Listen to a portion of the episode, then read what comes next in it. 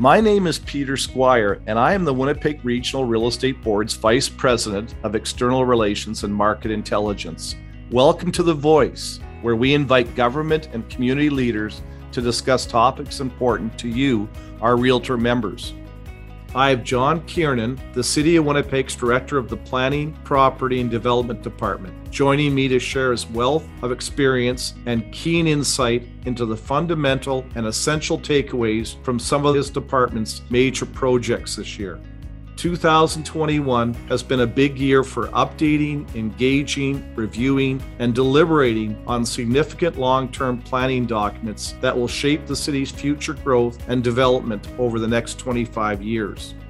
The ones we are going to delve into here are our Winnipeg 2045 and its companion document, Complete Communities 2.0.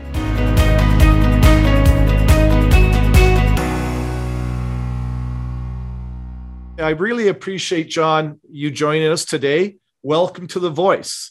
I'll get right into it as I know we have a lot to cover. Such an important guiding document for the City of Winnipeg and City Council to shape our future over the next 25 years. Please give me a few highlights of what our Winnipeg 2045 sets out. I know, for instance, that protection of green space and our urban canopy really came to the forefront in your public engagement process.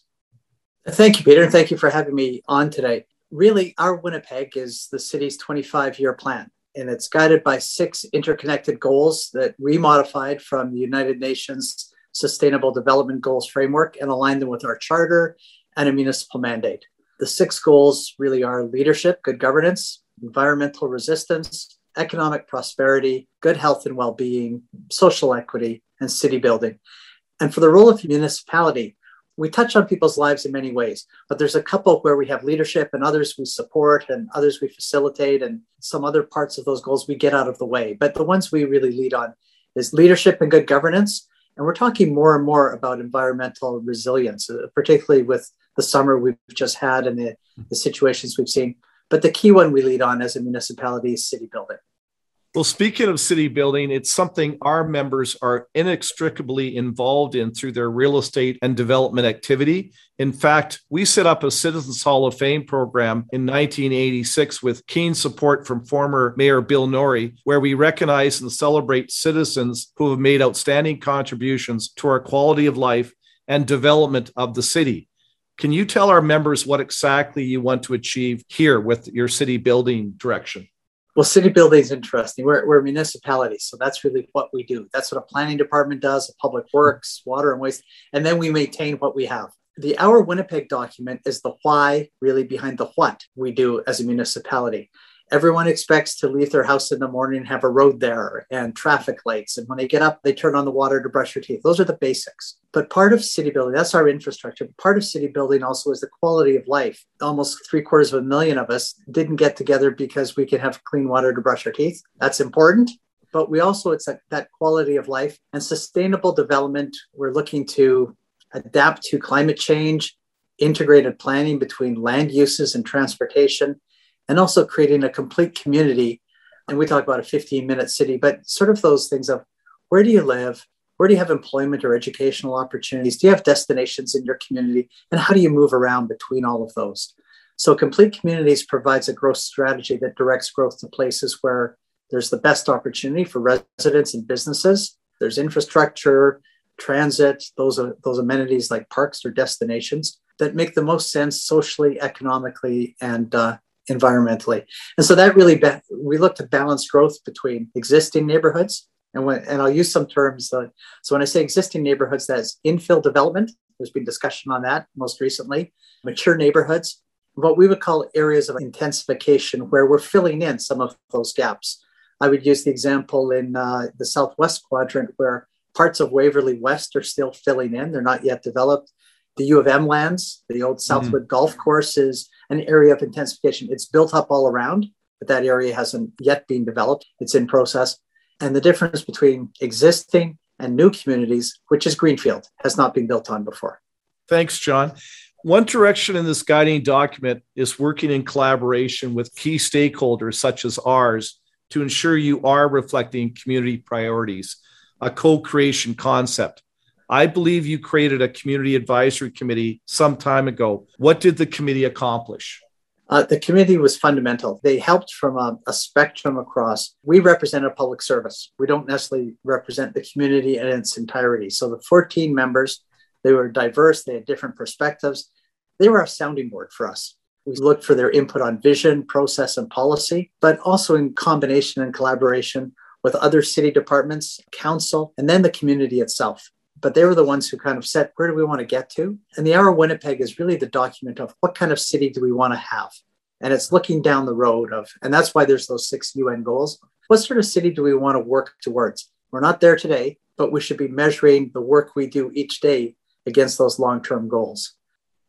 Another area I want you to elaborate on is your plan to introduce a preliminary set of community indicators that will evolve into evidence to inform your priority actions and measure progress on the outcomes you want to realize. Our board uses a lot of real estate market metrics to help us with our own analysis and performance. So, really interested to know what you have in mind here. Actually, Peter, we use some of your metrics as well. Um, well go ahead. That's fine with me. Um, and, and part of that is when you have a 25 year plan, you want to see what trends are forming. Are we moving um, on our goals at all? And so that can be a wide range from housing starts, dwelling densities, residential stability. We also look at water use, things that are going to our landfills. Are we recycling more? So when you have lofty long term goals, so are we a healthy city in that matter? So it's not only just how we're building and are we recycling, it's the education and Step one is education. Step two is employment. We all think we'd like to have our, our, our, family members, our children grow up and have opportunities within our community to pursue education, employment, recreation, the arts. So we, we, we look at those. And for trends, we also look at household income, those indicators. Mm-hmm. And we've worked with United Way pretty carefully on this. And we really look to them as an independent third party to hold us accountable and, and test those components as we move through every other year to benchmark. Well, I can say from a Winnipeg regional real estate port, point of view, we look forward to working with the city of Winnipeg on helping you with some of those indicators and informing you on how we think you're progressing in that regard. And your membership will, will really be, you know, the, the zero greenhouse gas emissions, your climate action, the intensification target of densifying existing neighborhoods and, mm-hmm. and being the opportunities that are there. And also what council raised uh, with the adoption of the documents was increasing green space by a thousand acres. We also have a goal of ending homelessness, but that is an ongoing challenge. That, that's a societal component that, that we're looking to address. So policy targets are driven through this for, for our daily actions. Speaking about community indicators, and you talked about homelessness, what are your plans around affordable housing and how we can work towards ensuring housing and safe shelter in Winnipeg is attainable for its residents? We recognize that Winnipeg is on a national scale an affordable city to live in. Mm-hmm. But being an affordable city to live in means you have a reasonable wage and an income, and a, you're at the median of uh, for family incomes. So we're looking to support new affordable housing uh, through development of a number of programs right now. And while the municipality doesn't have the responsibility for housing, that's really in Manitoba, provincial responsibility. How do we help? How do we support? How do we facilitate? So we really undertook a comprehensive housing needs assessment in 2020 we designed a, a, program that we're now beginning to implement, which is called Affordable Housing Now tax incentives, leverage grants from CMHC under the National Housing Strategy. So, Winnipeg was actually used as the model for a memorandum of understanding with CMHC that they were, they were to use with other municipalities. We've also set up an affordable housing opportunities program in housing improvement zones, the opportunity for uh, nonprofit housing providers to purchase surplus city owned lands at a discount in five of those uh, housing improvement zones. And that's where I spoke before about we're not a direct provider as a municipality, mm-hmm. but can we facilitate or enable? And in enabling, we're working with CMHC in the delivery of the Rapid Housing Initiative. Round one is moving towards conclusion. Round two has just started and is in the project selection stage. And that's going to bring an additional $25 million worth of investment to Winnipeg and into, into affordable housing. But it's really, this is one, as I say, this, the city supports and facilitates partnerships with other levels of government who have those mandates. And deeper resources are, re- are really what drives it. We try to support, project manage, remove some of those local barriers right. that your industry can regularly encounter. But as sophisticated users versus one time users, such as a nonprofit, we're looking at a, a number of tools. Thanks, John. I would like you to briefly explain the process now to bring our Winnipeg 2045 to full implementation. I know you touched on it briefly already, but can you cover off as well the creation of an evidence informed process to develop a strategic priority actions plan to implement this long term plan? The components of that are really framed in the plan. When we talk about the PEG City indicators, mm-hmm. when we talk about the measurements, when we talk about, we've gone through and listed our priorities from existing infrastructure knowledge in mature neighborhoods. What you'll see is we probably have about 50 or 60 priorities. We sorted them into high, medium, low. And the ones we would look to knock off are all of our highs in the next basically three years. So as we move through, it's updating our zoning bylaws, it's transportation master plan, right. it's bringing all these things that we talk about in policy into alignment. It's a parks an open space plan with a recreation mm-hmm. plan that fall under that umbrella. So that that's how we operationalize policies that are long range. So we have those in place. As I said, the Our Winnipeg is the why behind the what, and the what is why are we doing all of our services? we're meeting community needs. And so that that's really how we should be judged. We talk about it from a planning department perspective. We craft the document, but there's 10 other departments that are involved in this.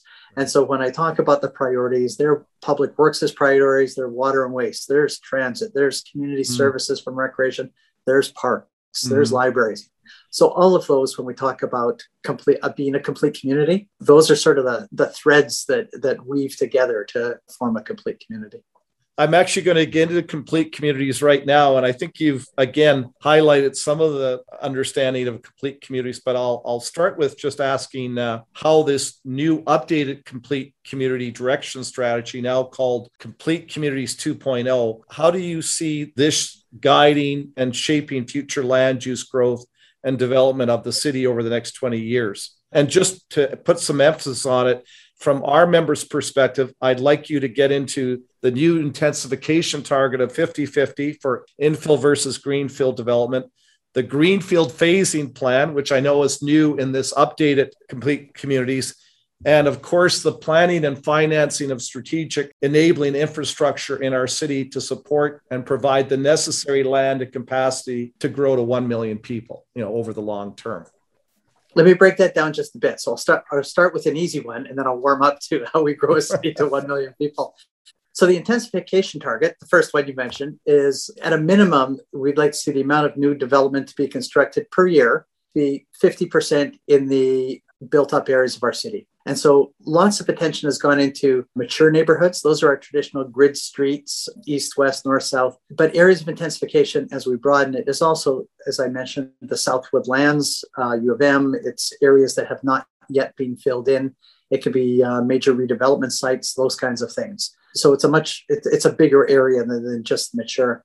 Winnipeg currently for housing starts, it's probably about 45, 55, 45% in areas of intensification or more mature neighborhoods, 55% in Greenfield. And we went through a process of discussion, industry, council, stakeholders. Some felt that number was too low, in all honesty. We think we can achieve it by removing barriers to some of the mature neighborhoods investments and things like that, some certainty on investment, some certainty on process. But if we were trying to go above that 50 50 split between uh, greenfield and mature neighborhoods or built out areas, we really would have to regulate the ability in, of greenfield development to push people. And we felt we didn't want to get into regulating that growth. We think we can achieve it more organically through processes and policies because we're not there. And we, and we think getting a 50 50 split would be a reasonable uh, component there was talk when the, the documents were tabled at council of moving to 60% or 70%. And we said, not necessarily feasible. We think we can achieve a 50 50 blend. And that's to support intensification on corridors where there's transit, basically your major streets. So if we can intensify development there, if we allow a greater uh, latitude on duplexes or those corner and collector streets where there's a couple of houses come down and a and a fourplex replaces, that's the type of intensification that uh, we would really look to achieve. How do we welcome new residents? We expect 160,000 new residents over the next 20 years. Based on current numbers today, that growth translates into about 38,000 single family homes, over 8,000 row houses, 44,000 apartment units during that time period. And, and so those are the numbers. And so how do we how do you accommodate that? Well, speaking about commercial, I really like the report that was you commissioned on it it helped you formulate complete communities 2.0 and that was the one you did specifically on employment and commercial lands in winnipeg. It was done to help you understand how much land will be required in the next 20 years for industrial and commercial development. Can you comment on its findings and how they have shaped policy in these key sectors of our local economy? I can walk through a few of the findings of the employment commercial lands the city is going to face a shortfall of vacant serviced, and I, I use the word serviced, lands to accommodate forecasted growth in the next 20 years. We, we talked about CentrePort. Uh, there's lands, they're designated. You can be zoned appropriately. You might not have roads and pipes and sewer and power and all of those kinds of things. So it's really about having those serviced, pad ready for development. Right. Because if you're not ready, nobody's waiting. We never want Winnipeg to be the flyover city when you're looking for a site we want to be the city you land in and there's opportunities to to be here. City competitive competitiveness has really compromised that serviced industrial lands are sometimes not brought on stream quickly enough. And so when we look at it we think it's great that the capital region things are thriving but we also want to make sure we're competitive on industrial land development with our surrounding municipalities. In essence but for winnipeg um, they don't have their industrial mm-hmm. lands. So, because there is Winnipeg, and I would use the example of rising tide lifts all boats. Mm-hmm. We want to be competitive as a region. We want to make sure that we're integrated right. as a region. And so we want to make sure we have the right mix. One final question on complete communities, and I really appreciate you going through in the level of detail you have with me, uh, John. Uh, and this is in regard to when you got to the final stage to approve it, there was an amendment that was made and approved that directs the public service to produce a cost and schedule for a strategic infrastructure plan. Can you explain what this is and how important it will be in enabling you to successfully implement Complete Communities 2.0? And we think it's critical. Pavement follows pipes, pipes follow pavement, parks show up, they all kind of go together. And so if we don't know what's required or what's there, nobody can follow where you put those things or, or plan for them to be is where development can move forward. We have an opportunity with our Winnipeg and complete communities. Next year, there will be a new mayor, new council. That's right. New four year budget. And so that will assist, these tools assist in being able to chart a plan for the four of the next 25 years and being able to move forward so that the political vision, public service implementation, and budget come into alignment. Anyway, thank you. Okay, thanks uh, again. Take care. Okay, bye. I'd also like to thank our listeners for tuning in today, and we look forward to having you back for our next episode.